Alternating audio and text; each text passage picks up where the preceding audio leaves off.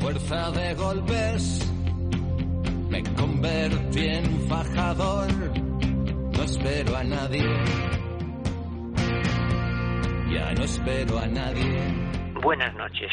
En el ABC acabo de leer una esquela y debajo del nombre Eliodoro Castaño indica que fue jugador de fútbol y que falleció hace un año.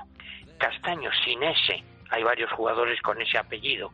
Yo no sabía que se llamaba Eliodoro, pero recuerdo perfectamente aquel extremo derecha del Real Madrid que fue el protagonista de una de sus grandes hazañas. Castaño había nacido en Alcázar Quibir, en Marruecos, empezó jugando en el Mestalla, el España de Tánger, fue Pichichi de la segunda división, lo contrató el Madrid con 21 años. En la primera Copa de Europa, el Madrid derrotó fácilmente al Servet, como el que se merienda unos suizos, decían los cronistas.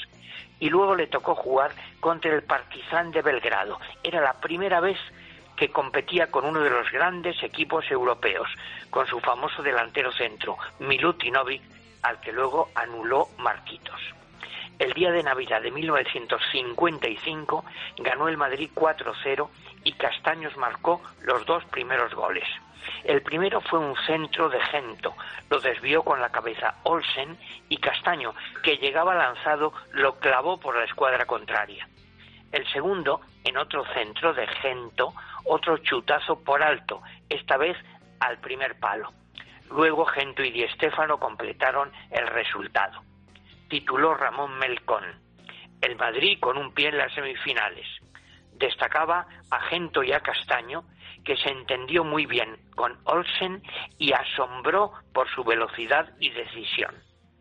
Luego el Madrid luchó en Belgrado contra la nieve, el general invierno, perdió 3-0, pero siguió adelante y acabó ganando la final al Stade de Reims en París. Con el Madrid Castaño ganó tres ligas, tres Copas de Europa, dos Copas Latinas, siguió jugando luego en el Jaén, el Betis, el Córdoba, el Hospitalet ya había tenido su tarde triunfal. Fue el gran protagonista de la primera victoria importantísima del Madrid en la Copa de Europa, algo que llena de gloria toda una carrera futbolística.